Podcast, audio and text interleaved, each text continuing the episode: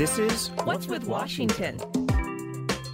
Where you ask the questions about our region, about the place we live, about your neighborhood. Anacostia, Prince George's County, Pentagon City, Woodley Park, Columbia Heights. And WAMU answers. I'm a second generation Washingtonian. Ward 5. Welcome to What's with Washington. I'm Mikaela Lefrak. Today, we're talking about daycare, specifically how expensive it is in the DC region. And oh my gosh, this is something that so many people in the DMV are dealing with.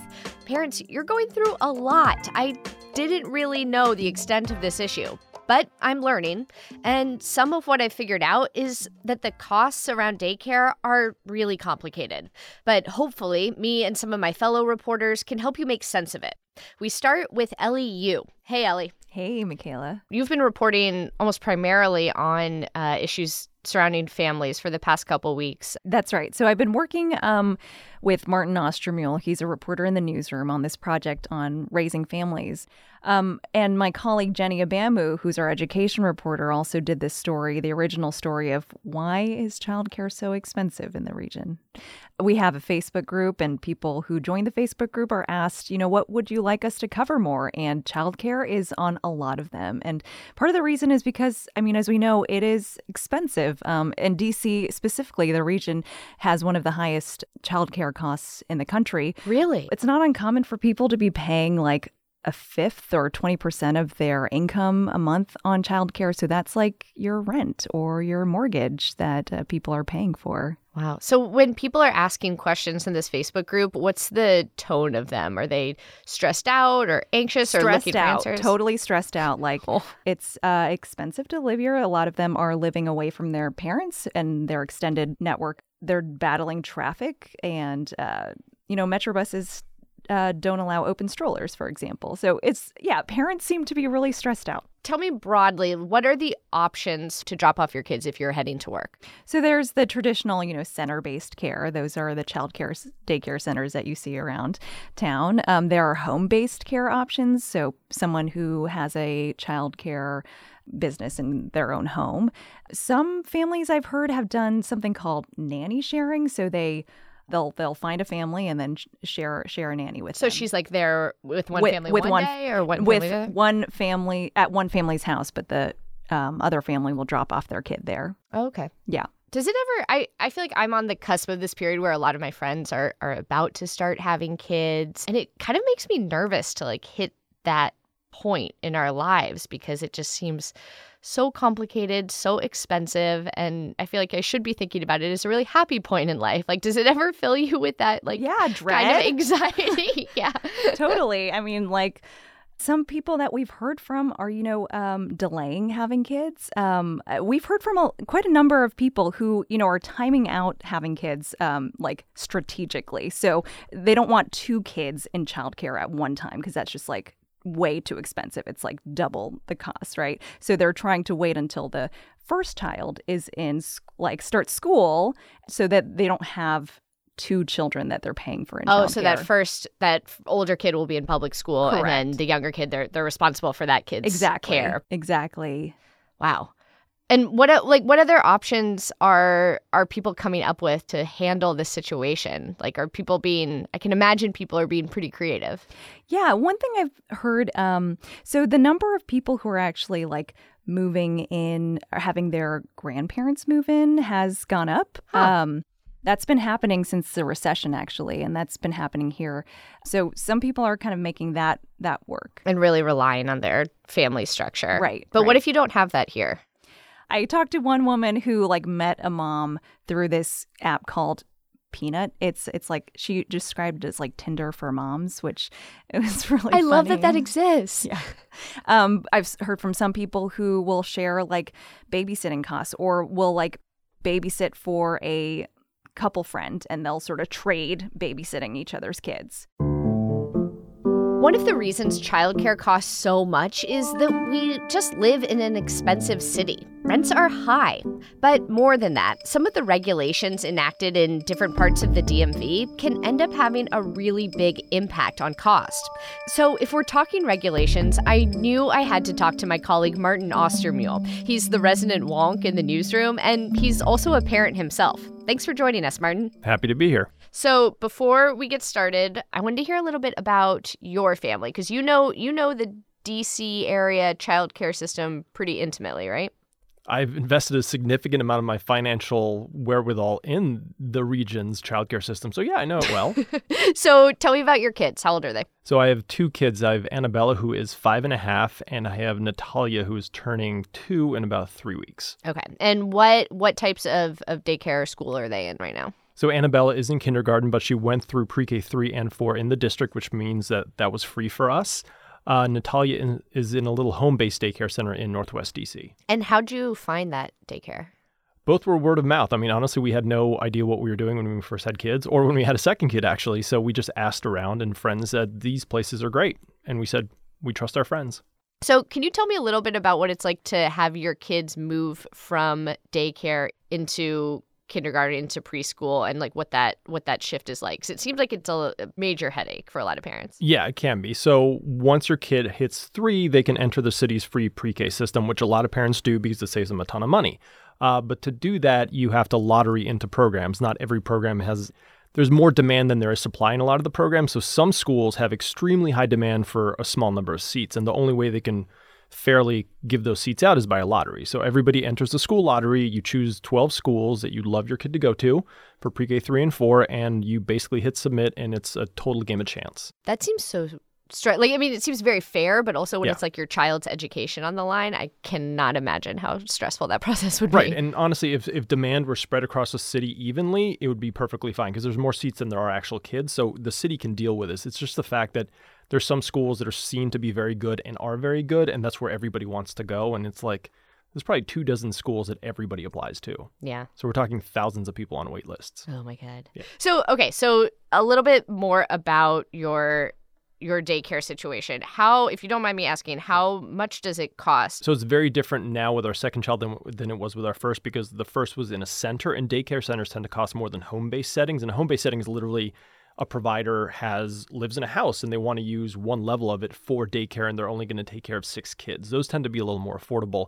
That's where our young daughter Natalia is, and we're and I'll tell you how much it costs. It's about thirteen hundred to sixteen hundred a month, depending on how many weeks are in the month, because you pay by the week um, which sounds expensive and is expensive, but compared to what we were paying for my older daughter Annabella, who was in a childcare center, and that one I think started at eighteen hundred a month. Wow, what's helped you and your wife balance your budget and fit these very substantial costs into your your family's larger budget?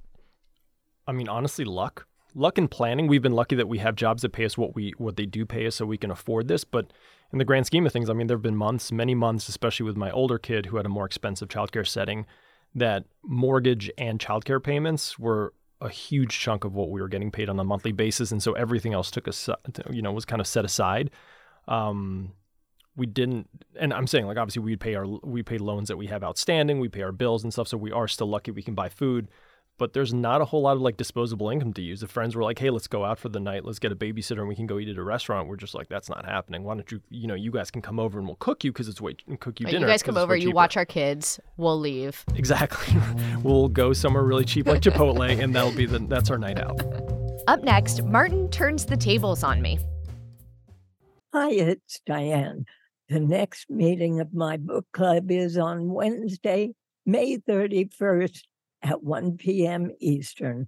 I'll host a discussion of Mad Honey by Jodi Picoult and Jennifer Finney Boylan, followed by a conversation with the authors. Find out more and register at dianerehm.org slash book club. What's your question about the Washington region? We want to know. Go to wamu.org slash what's with or give us a call, 202-885-7250. We'll choose our future episodes from the questions you send in. Send us your questions. I'm Daisy Rosario, managing producer of podcasts here at WAMU. We have reached the end of season one for the new What's with Washington podcast. And I have to say, it has been so much fun to produce, and we want to do more. You can show your support for another season by becoming a member today. Just visit WAMU.org and click the donate button to become a member. And when you do, leave a comment letting us know that it was the What's with Washington podcast that brought you there. Thank you so much. All right, Martin, we're back. And I hear you have a little game prepared for me. All right. Well, this is I'm ready. basically a, a set of assertions, essentially. Okay. And you're going to say, yes, that's true, or no, that's false. Okay. Is there an essay portion? Because I usually do best on those. There's not an essay portion, but I'm sure we, we could work one out, but no, there isn't right now. All right. So the first one In Arlington, a child care center must have one parking space per employee. True or false? One parking space per employee. That seems like a pretty straightforward requirement. I'm going to say yes, one per employee. You are correct, but it is now changing. And the reason it's changing has everything to do with how expensive childcare is. It's really expensive to have a single parking spot for every employee of a childcare center, especially in places that have metro access and bus access. Right. So Arlington County did a study and figured out it's prohibitively expensive, and it was driving their shortage of, of childcare seats. Oh, interesting. So childcare providers were, were paying a ton of money to secure like what, 8, 10, 12 parking spots for all their staff. And that was like driving their costs way, way, way up. Exactly. So now they're changing it so it's only one parking spot per certain amount of kids in the childcare center. So it's going to, in theory, it's going to Oh. make it easier for childcare centers to open up in different parts of the county, which would, in theory, drive down costs. Okay. All right. Great. All right. Next one. A daycare in DC, Maryland, or Virginia must have 75 feet of outdoor space per kid. 75 feet of outdoor space per kid. That seems like a lot. I'm going to say false. You are correct. Yes. Because, but you're correct, because uh, childcare centers can apply for a permit in some of the municipalities to use a nearby public park instead of maintaining their own public space. But yes, otherwise, you are actually supposed to have 75 feet per kid. really? Yeah. That seems really hard to do around here. I know, exactly. Huh. All right, moving along to the next one. Most places around the DMV have some sort of free pre K program, so you're off the hook for childcare expenses when your kid turns three or four. False. True. True. No, I no, said I meant tr- tr- no, definitely you- meant true. Okay, so I think so. The answer is false. You were correct. I shouldn't have responded by saying true. So the answer the answer is false. Most places in the DMV do not have free pre-K. Only the district does. Right. Montgomery County, Prince George's County, Fairfax, Arlington, and Alexandria have pre-K, but in most cases it's only for four-year-olds, and it's only from for four-year-olds from low-income families. That they have to apply for the slots. Not all the kids get access to it. DC has free for three and four-year-olds, no matter who they who they are and what families they come from. Okay. All right. Because most daycare starts with infants at the age of three months, roughly, let's talk for a second about what to do with your kids until they're three months old. We're talking about family leave. Okay. Who gets paid family leave? DC, Maryland, or Virginia? Um, uh, Ma- Maryland. That's it. I don't know. I'm panicked. So, DC government employees get eight weeks of paid family leave. And it's basically the same thing for Maryland state employees. They get 60 days of paid leave. Um, Virginia also offers state employees paid leave. But when it comes to private employees, like workers of private businesses, the only place that is going to offer paid family leave by law, and that's starting next year, is the district. A federal government, lots of employees in the Washington region, but no formal system of paid leave. Most people who have kids and want to take any sort of leave have to basically accrue a bunch of sick time or use their vacation time or that sort of thing for what's essentially a maternity or paternity leave. Oof. That is rough. All right. To secure a spot in daycare before you reach the end of your maternity or paternity leave, you need to get on wait lists as soon as you know you're expecting a child, or even before that. Oh God, that seems horrible, but I think it's probably true. It is definitely partially true. It's not, you know, it's not the law of the land. You don't have to be on a wait list, but many people, before they've even conceived, before they, they they've even had their child, will start going to childcare centers and putting their names on wait lists because they know there are wait lists that can take years to clear through. Oh my God. This ties into one important thing people don't realize about having kids in the DMV is that it is a world of wait lists ahead of you. You could be on a wait list for childcare, you could be on wait lists after the school lottery. You're definitely going to be on waitlist if you want to join a pool in Maryland or Virginia. There's always wait lists for those. Even a pool? Like Taekwondo classes have waitlists. no, not Taekwondo. Everything. There's wait lists for everything. So, yay, having kids. Oh, this is really great. Thank you so much. There you go. So obviously this this was a game, but it's always interesting to kind of throw these facts out to people and be like, "You think that's true?" And they're like, "That can't be true. That's ridiculous." And you're like, "No, it's exactly true. It's what we live through." Yeah, the game kind of helped me realize how how daycare could be so expensive in the region and and how answering why is so complicated too. That there's Exactly. different rules in every part of this region. Right. And there's no simple answer. I mean, you could say, well, if daycare's so expensive, you know, the market works off of supply and demand. Why don't you just dramatically increase the supply of seats? That is one answer, but then you also have to make sure that you have qualified teachers in childcare centers, and there's just not enough of them to staff all the seats that you'd want to have.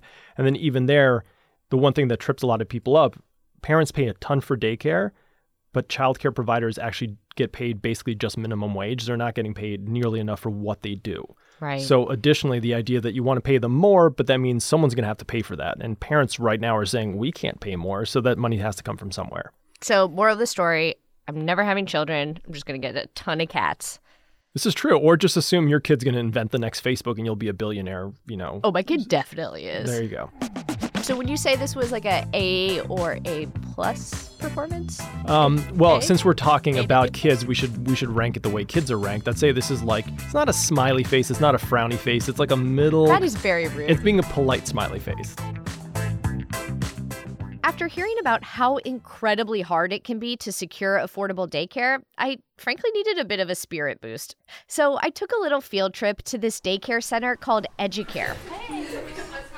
It's in Anacostia, and it's this beautiful Scandinavian looking building that has big windows and art all over the walls.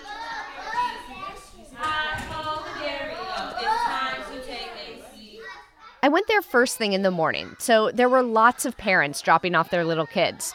And I got to see what it was like for parents who have found their way to a daycare that really works for them.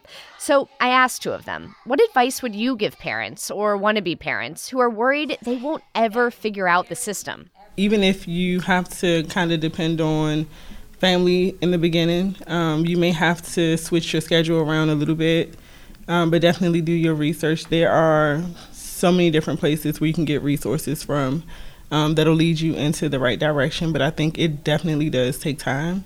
And you may run across a few different wait lists, but don't let that deter you. Still put your name on the wait list because you never know. Like, it can come up sooner than you think. Yeah, don't be terrified of the wait list. Blair is drawing a little X. Did Blair get it right? Give him a thumbs up. Give him a round of applause. Give him a whoop, whoop, whoop, whoop. You know, when you tour like the schools and stuff, make sure you're thinking in your head, can I can I as a parent build a relationship with these teachers, with the staff? Because if you can't build a relationship with them, you don't have any communication, you don't have any connection to when you're at work and your child's at school. You know, it's always a good thing to use the Head Start or daycare or wherever you decide to put your kid as another support system, which that's what it is.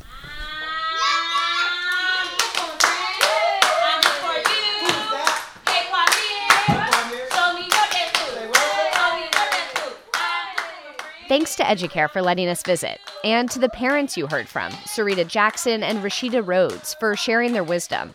Thanks also to Elly and Martin for sharing some of their knowledge with a noob like me.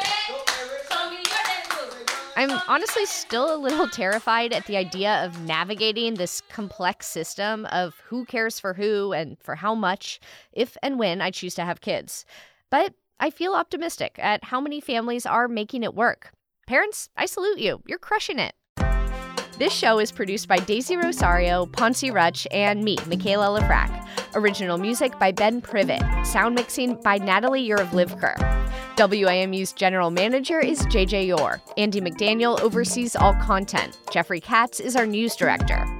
This episode marks the end of the first season of the What's with Washington podcast. I know, it's sad. But if you love the show, tell a friend about it. Tell your mom. Leave it on for your dog while you're at work. We'll be back as soon as we possibly can with more episodes for your ear holes. And while you wait, send us your questions about the region or your thoughts on the first season. We'd love to hear from you. You can do all of that at wamu.org slash what's with. I'm Mikaela Lefrak, and I have one last thanks to Washington for being so weird and wonderful. And thanks to all of you for listening.